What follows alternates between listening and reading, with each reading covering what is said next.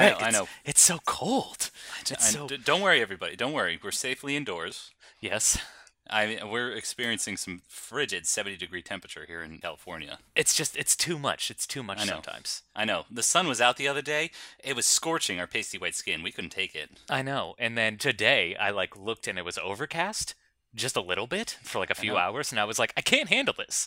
Mother Nature is so bipolar. I know. Day ruined. I can't go to the beach today now. exactly. Oh, well, the beaches were still open. I guess that's nice, but you know. Yeah, well, I mean, I live in San Diego, so you have to, you know, you have to look at the weather report and then you have to look at the sewage report and see if, you know, the beaches are good that day. Yep. This is these are the these are the terrible travails that we have to experience every day living in Southern California. you know. Yes. So anyway, we hope you enjoy our show. It's called the Aspiring Snobs Podcast. I hope this isn't the first time you've listened to us. Otherwise, you've got a terrible impression of us. we were trying to be flippant to uh, Yeah. the, our our fellow people who live in New England, which where we were originally from. So, haha, we got out. yeah, exactly. Suckers. we apologize. Of course, our hearts go out to anybody who's in the freezing cold. We hope uh, we hope for a warm up soon. Greg, you're you're so concerned about being politically correct.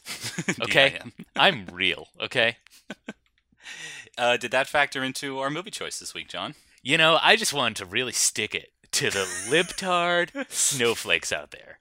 So this week, I decided Already, I'm cringing. Already, Like, if only there were a camera on me. Just I'm I'm in the fetal position now, ready to just stop the recording. Like everyone, shut it down.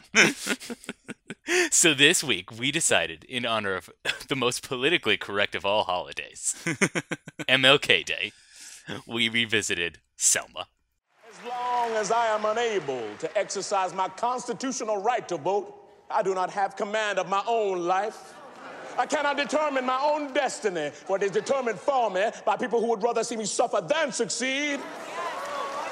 Those that have gone before us say, no more, no more.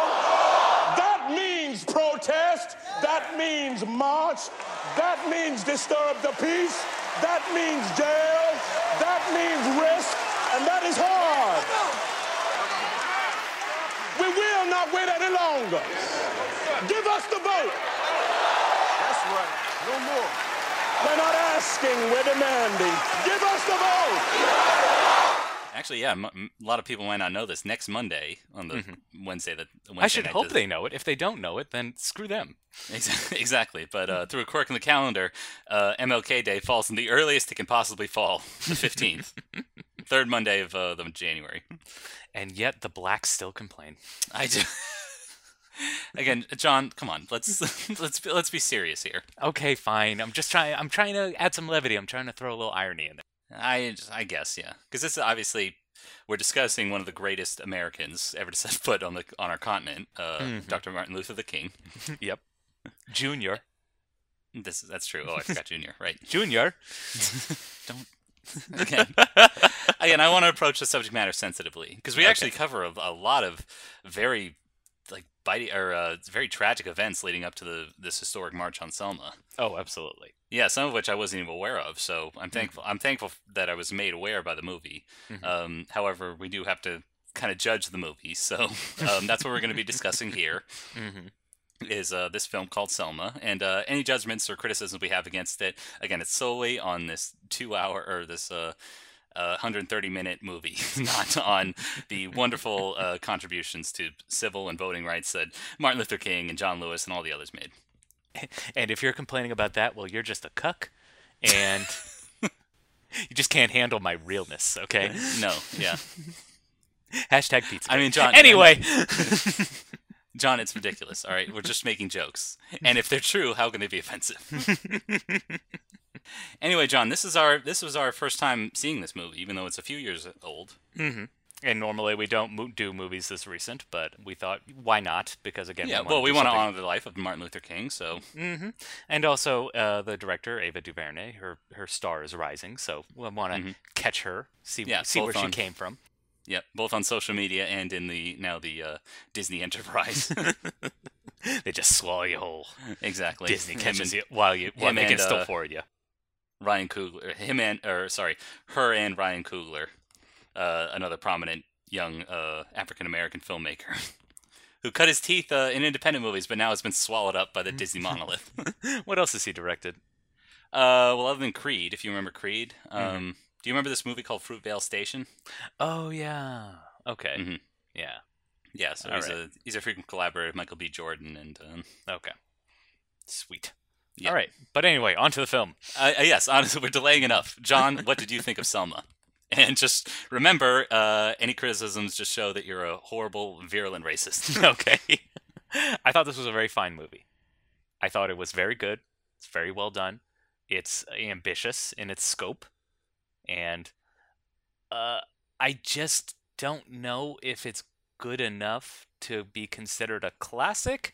And I don't know if it reaches over the hurdle of being more than just seventh grade history teacher is tired one day, so he just throws this on for the class. Uh, like I gotta say, yeah, for like substitute teaching, like a, a huge A plus grade there. I think this is a great kind of summation of history, and I, I think I appreciate it a little bit more than you do Mhm. in terms of I think the quality of film. But you're right, I share the same kind of reservations in that uh, this is a this is a dramatization of a of a what is a great life, and so like if you're going to dramatize it, like your greatness like really has to reach that level. Like again, this material demands like greatness on the level of Martin Luther King. Mhm. It doesn't quite raise to that, I don't think. No, and obviously this movie did not get the uh, attention from the Academy that many people would have hoped for. It didn't win a lot of Oscars. It wasn't nominated for a lot of Oscars, and I do think that's a little unjust because this movie does kind of scream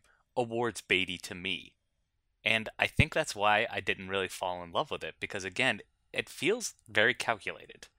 And while I do kind of admire it is trying to shine a light on some forms of on some aspects of history that we don't really know about. It does trying to play with these shades of gray, shades of gray, ironically, because it's a black film. Uh, I- it's not a black film, Jon. There's white actors in it too. It's an important historical document, Jon. okay, I apologize. but yeah, I just I don't know if it's like as great as people have said it was, and that's kind of what we're where we usually fall when we talk about movies on this podcast. Is like, how how do we like kind of give an even keel assessment of a film? Yeah, and I I will say fairness. I'll I'll pick up on one point you said um, with the uh, again we don't want to flippantly say like you know this is just a history lesson, but I got to say as somebody who's not well versed on the on the historic march to Selma, I didn't know about a lot of the events that kind of led up to it. Um, No, for yeah. instance, the murder of Jimmy Lee Jackson or of James Reeb. Mm-hmm. So those are chronicled in the story leading up to that historic march. Again, I wasn't aware of the the kind of you know ugliness and that's going on here. Uh, however, that, I so I appreciate it from that perspective. However, I'm also looking at it as a cinephile, somebody who's seen like over th- almost a thousand movies. And so, and also within a cultural context of now, this is not a historical document. What it really is is part of a like uh, the biographical film industrial complex, just and Hollywood just churning them out to get awards attention to make money. Yeah.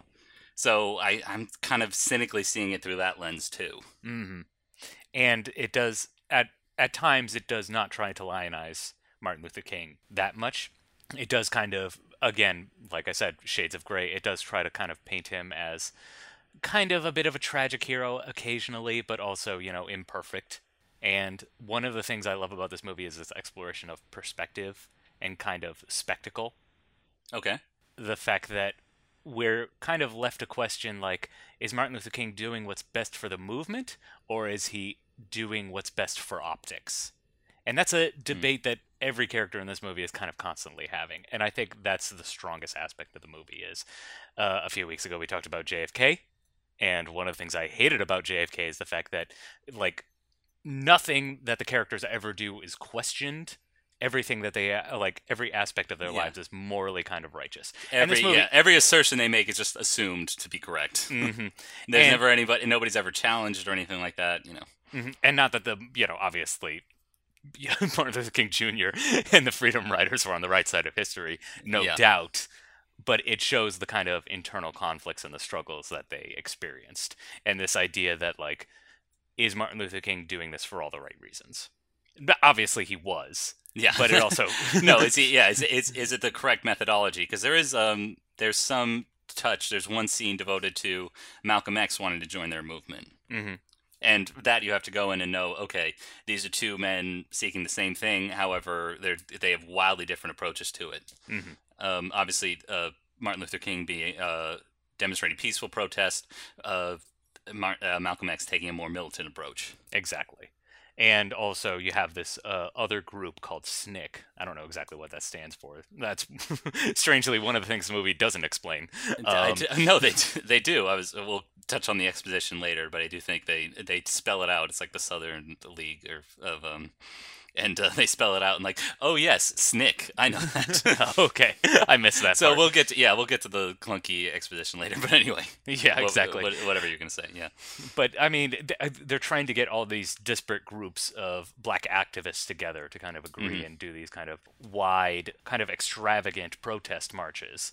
And but they all kind of disagree. They all have different forms of methodology that they want to ascribe and like watching the kind of struggles and the inter- interpersonal conflicts does give this movie kind of a great kind of hefty weight and kind of interesting intellectual note that I think it would have been a lot easier if the movie was just kind of like no they're self-righteous like everything they do is like perfect and everything was just you know you had these you know perfectly dignified fine black men and these evil sneering racists not that this movie doesn't have evil sneering racists of Yeah. course it does but you know uh, it does it has a very kind of more ambiguous note to it than i think it could have been That's true. Um, I guess again, since this is part of the uh, biopic industrial complex, Mm-hmm.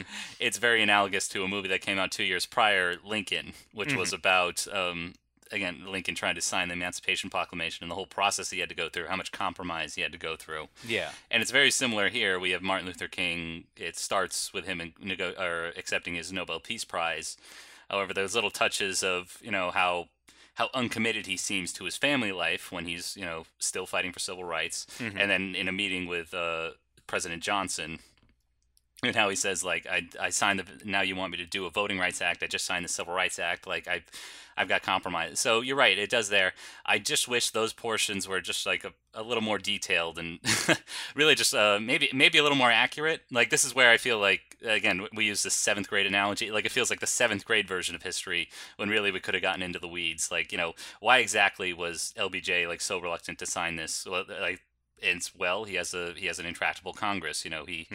I don't think he's been he's is I think this was in an election year for instance you know Yeah. things like that don't really come up instead it's just like uh instead it's uh, more kind of the surface level of like you know Martin Luther King saying I want the voting acts voting acts right uh voting, Voting right- rights act now and LBJ saying no I can't sign it right now exactly like we just passed the equal rights act like you know Mm-hmm. we can't be, keep doing this you know forever um which again Oh, seems, yeah ridiculous but hearing it now but um you know it's again it's interesting that the movie chooses to explore the level of shrewdness that there are on all sides hmm like one of the interesting lines is again one of the things that this movie focuses on is um, Martin Luther King's family life, and Coretta Yeah. Scott King makes the comment that you know you've held back from us a lot because of the optics.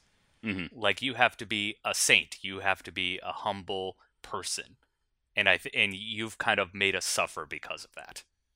And that's a powerful scene right there, to like kind of show the toll that you know this Martin Luther King being this kind of saint, this lionized figure, has taken on not just him but also his whole family.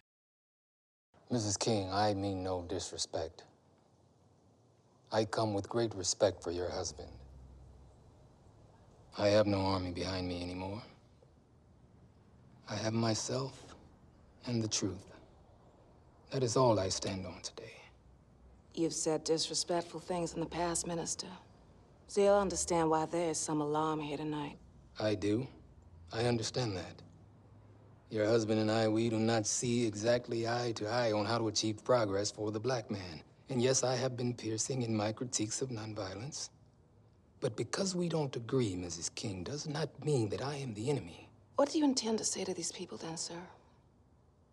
A lot of work has been done here, and I don't intend to see it undone tonight. Yeah, um, I will agree. Like the best film is when uh, Coretta Scott King confronts Martin Luther King with his infidelity.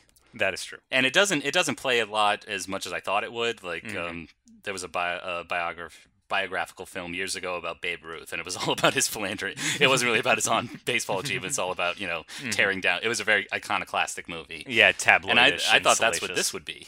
Yeah.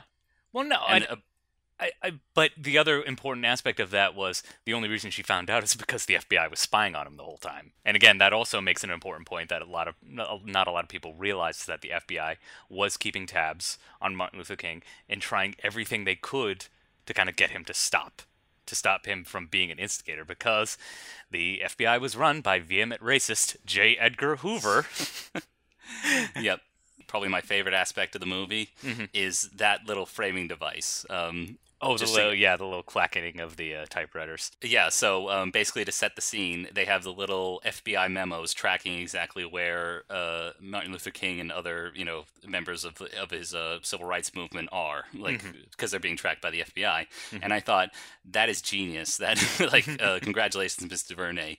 That is something I'm going to write about an essay about in film school. Because not only does it work as exposition, like, okay, now we know where we are in the scene. Not only does it fit history, because the FBI was really um, covering them where they were, but I thought it was also great thematically in how it puts us, how that we're kind of like voyeurs in this situation as audience, as yeah, uh, moviegoers. True. Yeah, that's true.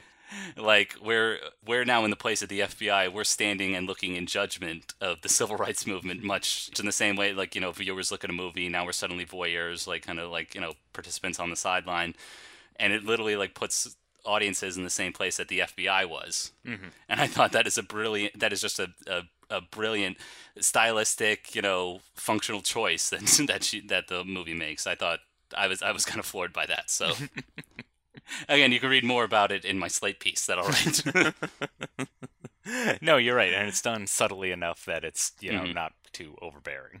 Yeah, hmm Even though, So you know, again, perfect- with the yeah, sound effects choice. and the you know uh, the typographical elements, it's very interesting, very well done. yeah, yeah. So perfect choice. But you, you want to talk about J. Edgar Hoover? I well, it's just the again, and maybe it adds to the whole kind of like Oscar baity aspect to the film, but Mm. like they get just the most charactery actors they can to fill these roles, and it just doesn't feel like the casting was spot on for like like Dylan Baker, love him to death, great actor. He really should not be playing J. Edgar Hoover, and Tom Wilkinson should not be playing LBJ. That that was not as bad as I thought it was going to be. Because uh, for those you you'll recognize Tom Wilkinson from his other roles, like uh, like the Full Monty and things like that. But he's he's a scenery chewer. You know, he's he's a character actor you'll recognize not only from his face but also his uh, his enthusiasm. Let's say. and I thought he was going to turn uh, LBJ into a cartoon character, and it's it's a little more subtle than that. Well, I mean, LBJ was a living cartoon character. Yeah, so that's true. It's That's hard true. They didn't to, touch yeah. on yeah. They didn't touch on um, him talking him farting or talking about his scrotum or something. Google, Google that. Actually, don't don't Google that. LBJ scrotum. Oh wow, lots of results. yeah. but you're you're right. I again I didn't like it like casting wise. It's kind of distra- It's kind of a distraction. Mm-hmm. Like just looking at the casting because again, uh, character actor Dylan Baker looks nothing like uh, J. Edgar Hoover. And then you have Tim Roth as George Wallace, which Yeah, another he does British actor. we Yeah. should yeah we should say this is a this is an American production, but it's populated almost entirely by by an English cast. Exactly. Tom Wilkinson, uh, Tim Roth, and of course, we haven't even mentioned him yet. I thought he would be the first thing we mentioned. Uh, David Oyelowo as Martin Luther King. He's also British. But again, he does the be- he's the best part of the film. I think Oh, he's yeah, giving I a mean- great performance. He's giving him this nice kind of like subtlety and this great kind of like weight on his shoulders.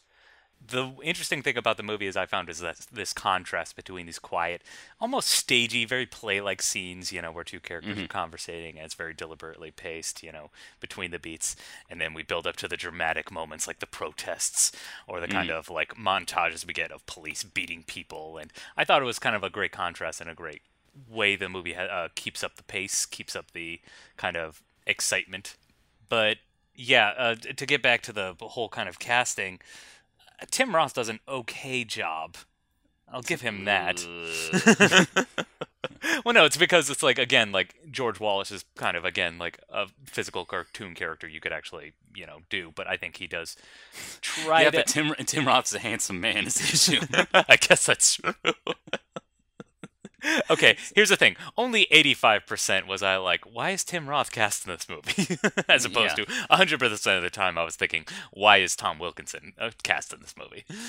Yeah, I, again, maybe it's because the British actors were available, better trained, and less expensive than American actors. But Fair enough. um, I'm going to dispute you on another point, like Tim Roth not being not being good enough, and I was also going to say the staging Mm, that is because there are scenes where like literally like it starts like two people like again just sitting in a wide shot or something like that. It's really kind of conventionally filmed. Like okay, we have establishing shot, then cut like back and forth in these conversations and Yeah. there and it, it does feel it does feel very artificial and deliberate and that those aspects of the movies i really did not like because again going off the expectation of history this was a this was a tremendously courageous movement and and the movie like should reach that level of greatness. And like to do it in such an artificial way i thought was a huge disservice to it. Um, see, no, because again, I think that kind of, for me, that kind of set up more of the contrast where it's like the protest scenes, the outdoor scenes, again, going back to that whole theme of optics, those are exciting, those are dramatic, the music is blaring, and, you know, like mm-hmm. the, the camera is shaking, and, you know. well it really delivers on the drama and the, the Exactly. violence that actually occurred yeah Yeah, but again, like I think that the behind the scenes scenes needed to be stagey because again, they are just conversations in back rooms. So that's why I think I- it worked for me. I don't know. It just it it felt fake, and you know I didn't want I didn't want it to feel fake. Again, I wanted to be wrapped up in this important history, and it just didn't have it. It distanced me from that. It distracted me from that. Okay, fair enough. Yeah, I see not only the staging, but also some of the writing in those scenes. because I, while we had the little FBI memos to kind of set the scenes when we when we have um, SNCC meeting with MLK, meeting with John Lewis, and all these kind of important meetings, uh, we didn't have those for the meetings in the Oval Office or with the FBI. So instead, we have like, um, "What do you want, FBI Director J. Edgar Hoover?" Well, Well, Mr. tell you, President, Mr. Johnson. President. I'll tell you what I want. very true. Yes, very, Yeah. very kind of stagey. And maybe again, it's that's meant meant to set up a contrast when we see these politicians doing their backhanded deals. It's very cold. It's very distant. It's very robotic. Meanwhile, you have uh, Martin Luther King and all his kind of compatriots. When they're all meeting together, it's very warm. It's very friendly. That first scene where they're all kind of like getting together, it's you know they're having a meal together. Someone's Oh, yeah. prepared with them food, and they're all you know taking jabs at each other. How fat they're all getting. yeah. Yeah. So maybe that's maybe again that's an intentional contrast. Okay. Yeah. But again, it, it kind of took me out of the movie. Mm, yeah. or at least like put put me at arm's length in the history. Like I thought the intention would be to absorb me in the importance of this fight that they had for civil rights, and instead it like you know instead it just reminded me like you know this is a biopic literally designed to win awards. and not so- that it's not telling an important story. Obviously, this is No. a story worth telling. Yeah. It's just how, how do you make it more compelling? How do you I- make I it? don't know. Well- how, how do you make it feel less dry? yes. But There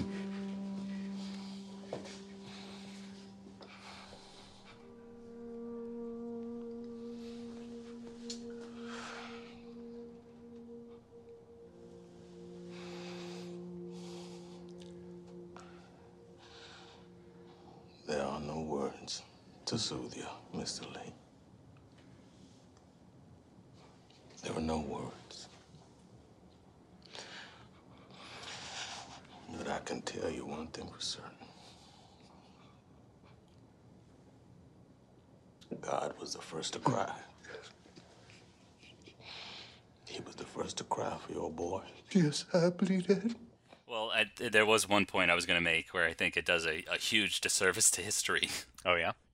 and that is um, again there's no easy way to bring this up but um, the film depicts the Bir- the uh, now infamous or like horribly tragic Birmingham church bombing. Oh gosh, yes, that scene is Yes. so out of place. And yeah, so well, over yeah. the top. So, it, in case anybody doesn't know, yes, a, a church, uh, a black church in Birmingham was intentionally bombed, and four little girls lost their lives. and you, cause you, and- you know, it, like the, it, the, it doesn't set up the scene at all, but you know exactly where this is heading. Like all of a sudden, the movie cuts to a bunch of kids in a church. You have no sense of time or place of where it is, but you know exactly this is where it's leading up to. Yeah, and so it's it's kind of delivered as a jump scare, like you know, It- while we're talking cinematic terms, Mm-hmm. and then it's it's basically treated as the the catalyst for mm-hmm. Martin Luther King wanted to demand the Voting Rights Act. Mm-hmm. But again, this this one of the one of the most tragic events in American history, and it's kind of just treated as a plot point. You don't really feel the impact of it. No, and, and, and it, the... to me, it just felt it just felt like it, it really cheapened it, and I was really offended. Yeah, because all the other kind of tragic scenes we get, well, like a lot of people die in this movie unfairly. Well, yeah. So at it, the so hands it also of depicts kind of uh, yeah equally tragic moments, like again, like let's say the murder of um, Jimmy Lee uh, Jackson. There's mm-hmm. a there's a march at night. Mm-hmm. And the march gets ambushed. Again, going back to optics, you know, this is the perfect time for the police to, you know, do their brutality because there's no cameras. Mm-hmm. And there's a whole family of black protesters who kind of like run off and escape and try to like take refuge in a restaurant. Police bust mm-hmm. in and shoot one of them just point yeah. blank in the chest. Yeah, in addition to beating um, two other elderly members of the family. Mm-hmm. Now that that depiction, like you feel that impact, because later, because it it draws um, Martin Luther King back to Selma. Mm-hmm. He comfort he comforts the uh, Jimmy Lee Jackson's father. Mm-hmm. And yeah, like there, you feel the impact, and you feel like how it's really propelling this moment in history forward. Mm-hmm. Whereas the treatment of this Birmingham bombing, like again, I was I was just offended on how it really just no, yeah. There's no context for it. We're just dropped yeah. right into this, mm-hmm. and the way it does, like the way they do portray it, does feel a little exploitative. Yeah. At, oh, that's yeah, that's definitely the word. So mm-hmm. while I give while I give Ava DuVernay something or the filmmakers like some credit, like this this one like really like if I don't know skip skip ahead through it. I just. Yeah it's a it's a huge disservice to this moment. Yeah. But I guess it's like it's it's weird to criticize it for that because obviously that scene is meant to make you feel uncomfortable. Well, yeah, that's true. Mm-hmm. But I was like I was uncomfortable way before the bomb went off because I knew what was going to happen. I guess we haven't. I one thing I guess we haven't given enough credit to David Oyelowo as Martin Luther King. mm-hmm. um, were there any other though performances that really stood out? Um, I think Coretta Scott King, as played by I'm gonna butcher this name, but uh, Carmen Ejogo as Coretta Scott King, I think mm-hmm. does well with how much screen time she's given. I wish the movie maybe focused a little bit more on that kind of relationship, because again, that all that stuff works like gangbusters. Again, I'm glad that the movie explores it, but I wish it kind of became more of a central theme of the movie. Yeah, because we uh, one of my other most memorable scenes is um, first when Martin Luther King has been holed up for a uh, not a, not quite a sit-in, but a protest, mm-hmm. an unlawful protest, and um, I like that's an interesting scene there between bars, pretty much, and. Mm-hmm. Um, it, basically Malcolm X has come to her and they have a discussion there. That's a good scene. They have like great chemistry there. And the other one is when uh, he confront or she confronts Martin Luther King with his infidelity, mm-hmm. and and when we talk about contrast, it's just a credit to Oyelowo's performance in that you know we see what a great orator he is and how he can deliver speeches with the same gravity as the real life Martin Luther King. Mm-hmm. and then in the scene, all he can say is like, uh, "No," or she she confronts him with like, "Do you still love me?" and just, you know, long pause. Yes. You know, suddenly, suddenly he's completely disarmed and at a loss for words. This great orator. I mean, I have a hard time kind of praising a lot of performances in this movie because again, they they fill it with so many character actors. And that that was that was one thing, yeah. What kind of where I was leading to because like not only was it like Tim Roth and, and Tom Wilkinson, but also like uh, Common. Yeah, Common makes an appearance. Like his his costume says more than he does, though. Because I don't know what it represented. It was like a jean, yeah, hat. it was like a jean jacket over overalls and a um and a hat. I'm, I'm not sure what it represented though, and I wish maybe maybe I need to look it up. But um, there was that, and there's also there's also one very distracting scene where Cuba Gooding Jr. and Martin Sheen have a dialogue. Oh yeah, gosh, I forgot about that. Why, like, again, it's literally like half a scene. I guess we also get yeah, Cuba just... Jr. in the courtroom, but it's like, why would you? Why would you need to cast? Because the other thing too is like, it's hard to praise this movie based on the performances because like the really good performances don't stand out. They feel naturalistic. One of my favorite actors, Wendell Pierce, is in this movie, and he does a great job because he's great in everything. Because mm-hmm. again, he doesn't like not that he doesn't stand out, but it's like he's not trying to like ham it up and show like, look, I'm here, I'm a character actor, you know. Whereas everyone else, like Oprah Winfrey, you know, playing the Oprah Winfrey role, which is, oh, you know, yeah. the, I'm trying to vote, good sir. I'm an old matriarchal lady. Don't be distracted by the fact that I'm a billionaire. Yeah, trying to yeah again like playing pretend. This is supposed to have the gravity of history behind it, instead we're watching you know Oprah play pretend. You know, pretty much. You work for Mr. Dunn down at the rest home, ain't that right? Yes, sir. Wonder what old Dunn will say when I tell him one of his gals down here stirring a fuss. I ain't stirring no fuss. I'm just here trying to register the vote.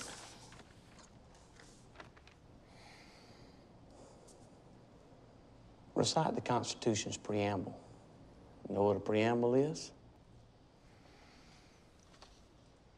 We, the people of the United States, in order to form a more perfect union. How many county judges in Alabama? 67.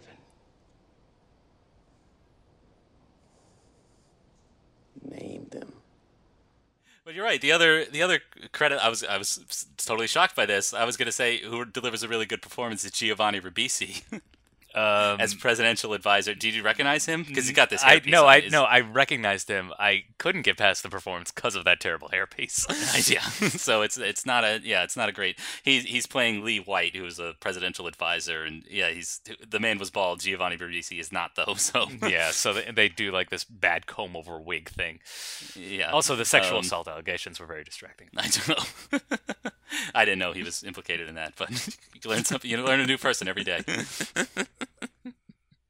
But you're right. Like uh, Giovanni Ribisi usually hams it up or tries to stand Mm-hmm. out in some way, but here he's again very grounded, and it's more memorable for that. Yeah, I mean, even like Stephen Root, who's like the characterist of all character actors, he has a role playing the Stephen Root role, which is just like in the background for a few scenes, going like, "I'm Stephen Root," you know, I'm putting on a Southern affect, you know. It's just, just it took me out of it, unfortunately. I, well, no, he wasn't demanding a stapler. I mean, give him credit for that. okay, fair enough. for those that don't know, Stephen Root played uh, what's his name, Mil- uh, in Milton. Office Space. Yeah, exactly. Yeah. I think you have my stapler. Yeah, But again, like and every here he is playing a, a racist Alabama sheriff. But I feel like that's the role he always plays in like Coen Brothers movies too. Ah, that's true. Yeah. Kind of like adjacent to the action, like Mm-hmm. always meeting with another character and always has like a kind of southern affect. I don't know. You know, you're just thinking of No Country for Old Men. That's exactly what I'm thinking of. Okay, shut up. God, we're getting real nitpicky here. Yeah, indeed, we are. Yeah. I mean, And the I mean, hair it's- pieces were off, and the costumes. What's going on with the costumes? no, Jon. We just we should just say because of the of the um, transcendent moments that it that it depicts, we should say the movie is transcendent. Therefore, oh, okay. yeah. What do you think of the uh, music? I, I can scarcely think of the music really. I, I guess because again, it's part of the it's background noise. It, the music was never really spotlighted until until the the song at the very end, which won an Oscar. Mm-hmm. Um, again, one of the few things that the Academy did choose to recognize about this movie. Yeah. Um, but that that was the only movement because the rest of it is kind of like wall to wall exposition, except for the except for the march scenes themselves, where nobody's really talking. Exactly. So none of the music to me like really stood out. See, I thought the music was like again getting real nitpicky. I thought it was just like a little too on the nose. I know it's like appropriate, but almost like too appropriate. It's the music is mostly kind of like classic Motown or kind of like Southern revival, black church kind of hymnal music. And again, very appropriate given the subject matter, but I don't. I, it took me out of it a little bit. Like I don't know. I was I, I like. Is it too much to complain that a movie be like a little more creative? I don't know. No, no, I, I guess uh, again, like I, the the civil rights movement, you know, was a was a transcendent moment in American history. Mm-hmm. Yeah. So shouldn't the film like kind of reach those heights, or should we expect the film to reach those heights? Mm-hmm. And you're right. I I think maybe if there is like a sin we can cast against this movie is is that it's not challenging enough. Like yes, it does touch on you know some of the seamier aspects of Martin Luther King, like his infidelity. Um, you know, it does give credence to uh, LBJ, who, in spite of his racism, you know, was was trying to compromise. Like, obviously, he had you know civil rights in his mind, but he had to compromise things like that. Um, but yeah, like maybe it can in, in a few places it can just be a little more challenging. It can just be a, a little bit, you know, be a little bit bolder, and then we can call this a classic. For now, it's just part of like a, you know, really good, really respectful, you know, history of uh, biopics. Okay. I, th- So that's that's how I that does hurt to up, say. yeah. It does hurt to say because know, there's yeah. a lot to like about this movie. Mhm. But and I don't want to sound like we're just dismissing it as another biopic. But again, you you nailed it right on the head. It doesn't transcend itself enough. Again, yeah. Again, the- the March on Selma deserves greatness, and Mm-hmm.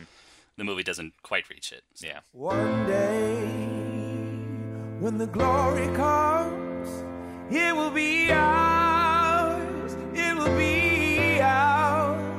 Oh, one day, when the war is won, we will be sure. We will be sure. Oh, glory. Glory. Oh, glory. Glory. Pity. Sorry, sorry, everybody. Oprah's gonna hear this and destroy us. I know. Oh boy. Yeah. Ugh. Well, thank you for listening to our final mm. episode. Yeah, this sucks. Mm-hmm.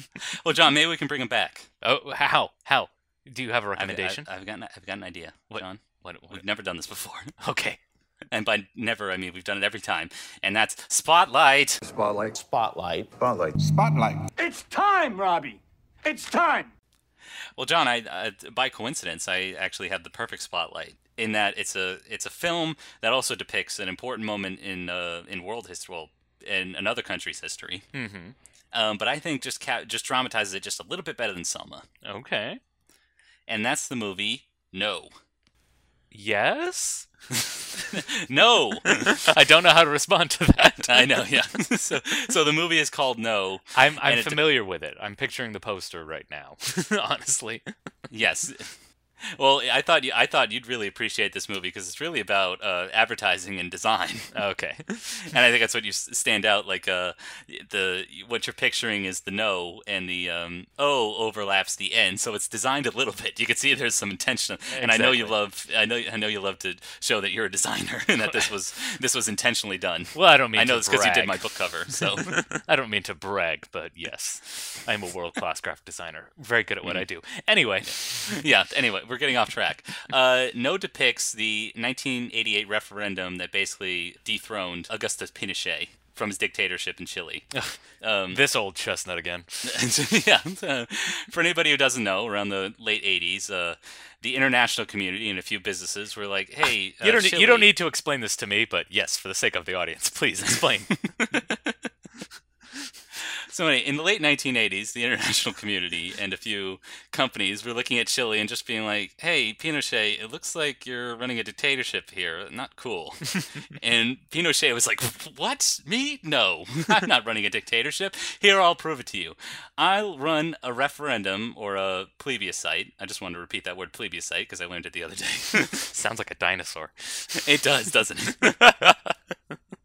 But it was basically a referendum where, uh, listen, I'll put it up to the I'll put it up to the, the people of Chile whether they want me in power. If you're a positive, happy person, you'll vote yes for another eight years of uh, Pinochet in power. or if you're a negative Nancy, you'll vote no, and I guess we'll put a new parliamentary government in. Yeah, whatever. And so uh, the film follows uh, a fictionalized uh, advertising executive played by Gael Garcia Bernal, um, who's hugely successful and hugely good at, at and and great at what he does. Um, but he gets kind of lured in. He's kind of on the fence. Like he doesn't care either way about you know which way the election goes. He thinks you know oh the ruling party will you know just rig the vote or just you know stay in power anyway. But he's recruited by the No faction and to basically say like hey can you help us out with this campaign because also like um, on national tv the yes and the no side only had 30 minutes each to uh, make their case Okay. so they said like hey gael garcia bernal please um, please lend your advertising expertise and when he first goes to the no the uh, the no party let's just call it the no party but this uh, democratic side of Chile, it's all about all the, the atrocities that uh, Pinochet has committed over the years. Um, but he has the brilliant idea of like, no, let's apply modern positive advertising techniques uh, to the no movement. And so uh, he basically turns the movement into a, a Coca Cola commercial that really tracks and draws like young people in. Yeah, so I, th- I think it's great, um, not only from that aspect, but in comparing it to Selma, uh, we do get to see a little bit more of the home life. I think one of the great scenes is like very early on, we see he has this very successful advertising pitch, and then he goes home with his son. His wife is actually actually is a revolutionary and um, like uh, has like short prison stints because of her protesting. Okay. Um, but he's at home actually playing with a toy with his son, and his and his and his son is like, "Dad, why are you playing with this?" And he's like, "Well, I have to advertise with it." And so like it's a great little contrast with the son is son is telling off his father like, "All you're doing is playing with a toy train or whatever." It's like, "No, I'm I'm using the product so that I can advertise it properly." The son is And then- demonstrating that he's more mature than his father. yeah. And I, I also really buried the lead. Uh, what makes this movie really distinctive is that it looks like it was shot in 1988, in that it was literally filmed on VH on videotape. oh, interesting. Yeah, so that, that it's a it's a kind of like jarring choice at first. It's like it's like really weird. It looks like you're looking at a home movie. However, um, what's brilliant is that it can it like you, it literally integrates footage from the events of 1988, whether it's um, you know Pinochet's government trying to break up a protest or you know other movements in the street, and you literally don't know whether you're watching the dramatization with Gael Garcia Bernal and fictional act and, and actors, or you're watching the real thing. So again, it's like a great, it's a great, it's like kind of the perfect dramatization of this really important moment in history too. So Okay. yeah, All right. All right. all Mhm. right. You've Yeah. convinced me. You've convinced me. yeah. I'm gonna say And, uh, yes to know. Yeah, and also like uh, like Selma, um, Gael Garcia Bernal is playing a Chilean, even though he's Mexican.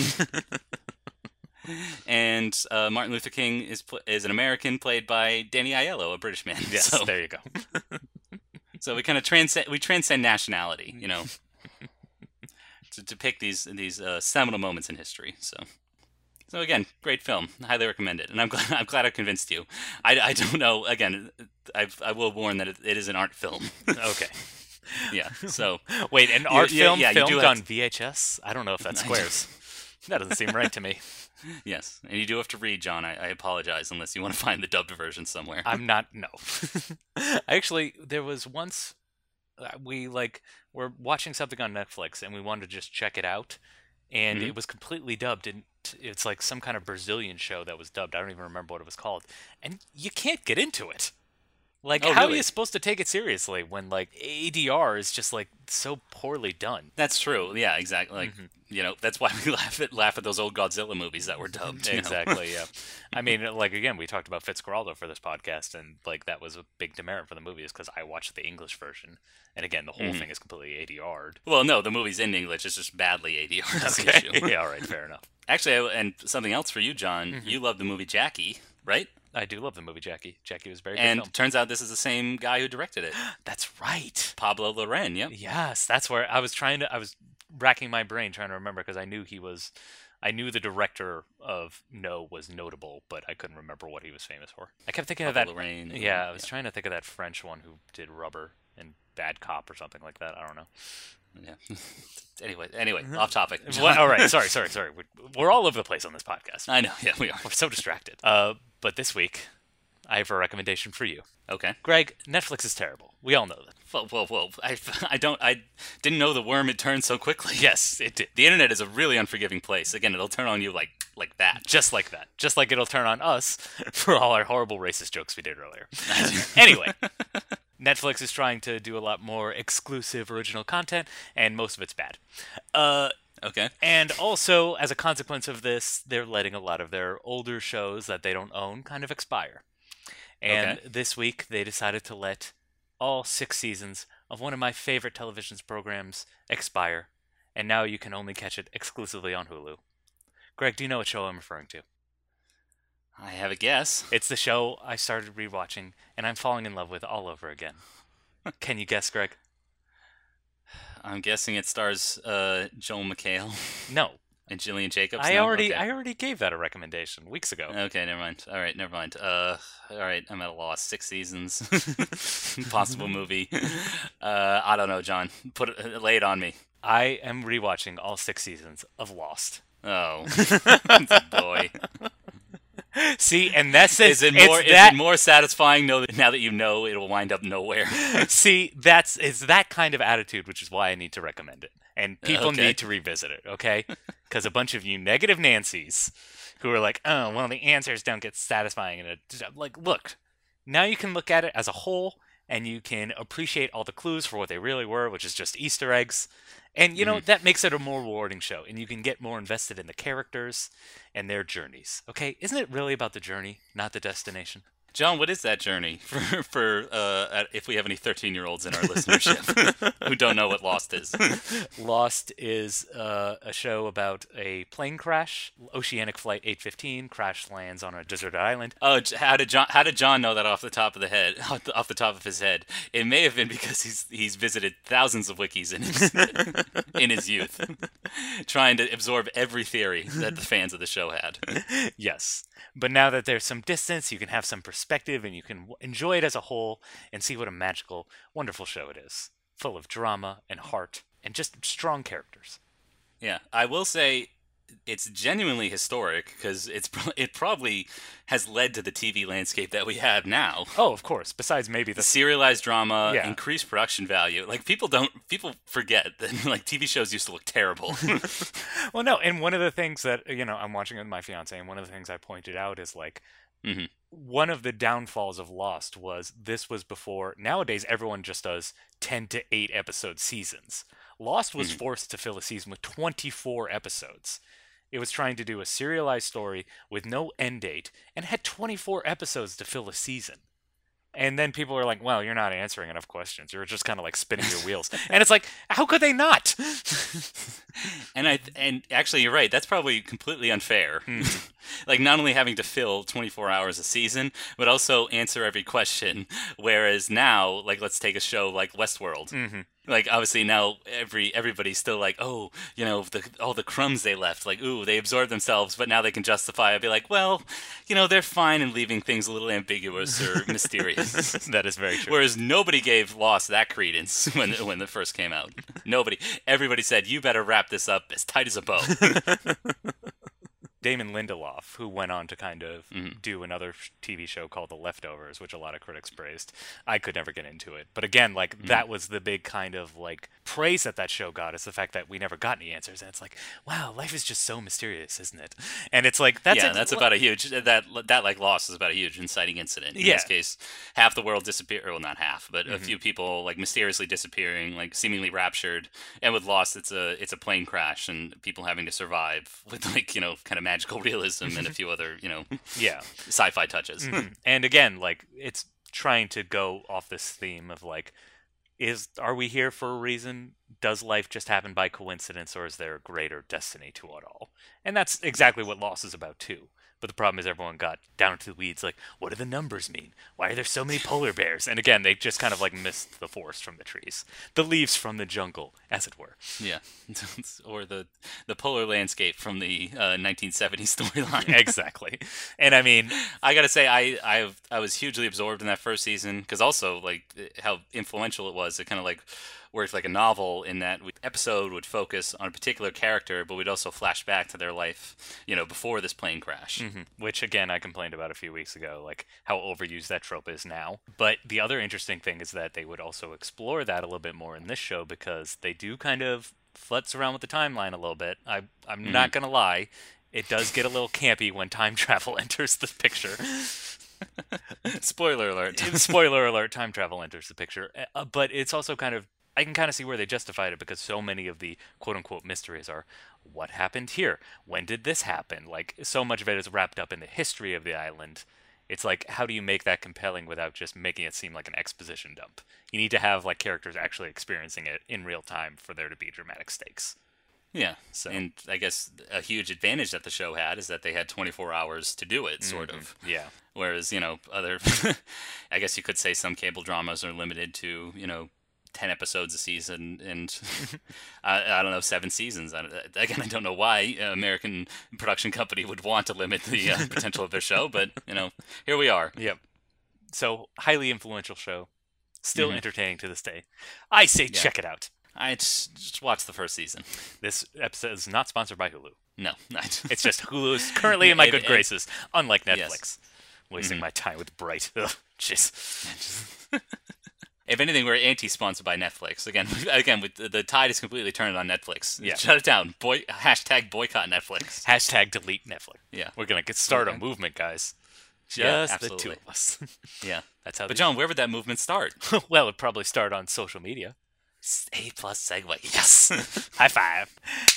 You know where you can get your hashtags? Why don't you check out this little thing called Twitter? That's where we're at. Oh, yeah. At Aspiring Mhm. Snobs.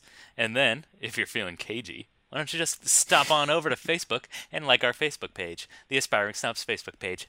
Boom. and if you're feeling really verklempt, why don't you reach out to us personally Mm-hmm. at one nine hundred no at our email address aspiringsnobs at gmail.com. Shoot us a recommendation. Maybe there's something you want us to talk about, or you have your own thoughts on Lost, or Selma, or the Chilean movie No. I mean, We read literally every single email we get because there's Yes. really not that many. I don't- no, I, I, I go through the spam. I want to make sure I'm not missing any any uh, money offers. Okay. we did get this very nice comment from this Nigerian prince. Well, Jon, the, the the the the I don't know if you knew this. The check cleared. oh, great! yeah, I'm glad. I'm really glad we could help out Prince Ubuntu. I mean, he's out of prison now. We're three grand richer. This is brilliant. Oh, this is awesome. We don't even Yeah. need to do this podcast anymore. I know. What should we spend the money on? I don't know. Maybe maybe we should spend it on next week's episode. Boom. Uh, Uh, okay, B plus segue. Anyway, I- what is next week's episode, Jon? next week we'll be discussing the movie Z. Oh yes, another little uh, political thriller. Actually, also a perfect segue into No, talking about. Uh, well, it has to more ambiguously talk about a uh, military dictatorship Oh, okay. in a in a land outside of the United States. Again, we don't have we don't have these problems in the USA. Clearly, no, we're what's in the past is in the past. we're kind of going political this month because uh, we're approaching one year of surviving Donald Trump. So Jon, you talk you talk about it like it's a bad thing. no, he's a very stable genius. Obviously, he's a stable. I know. Uh, he's he's finally brought some stability to the Oval Office. I mean, He's a stable genius because stable geniuses always talk about how stable they are. And there's no Haven't you felt- collusion because that's what innocent people say. yes. Haven't you felt the stock market, Jon? The stock market hit record highs. I mean, everybody's overjoyed. Can't you feel it? I know. The economy's doing gangbusters. and I feel it every day. Those tax credits are coming back to me, baby. exactly. Ugh. Again, more money, more money for us to, with the with the Nigerian prince and the tax Yep. cuts. God, I just I'm so sick of winning. I'm winning too much. Come on, Jon. We're not. We're not. Uh, we're not Pod Save America. Or the Daily, or I don't, anyway, we're, not becoming a political podcast. We have enough of those. okay, fair enough. Instead, we're becoming a classic movies podcast. That's what the people want. yes, there's not enough podcasts that talk about movies. So again, if if you do subscribe to us on iTunes, give us a give us a rating. More people will find us. Absolutely.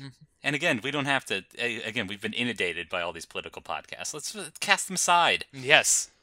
Let's let's have some fun escapist fare, which is obviously Absolutely. what we have not presented you here, but maybe next week. I don't know. Yeah. just stay tuned. We'll we'll do better. We'll do better. God, just don't leave. I'm Well, thank you everybody for listening. and until next time, keep aspiring.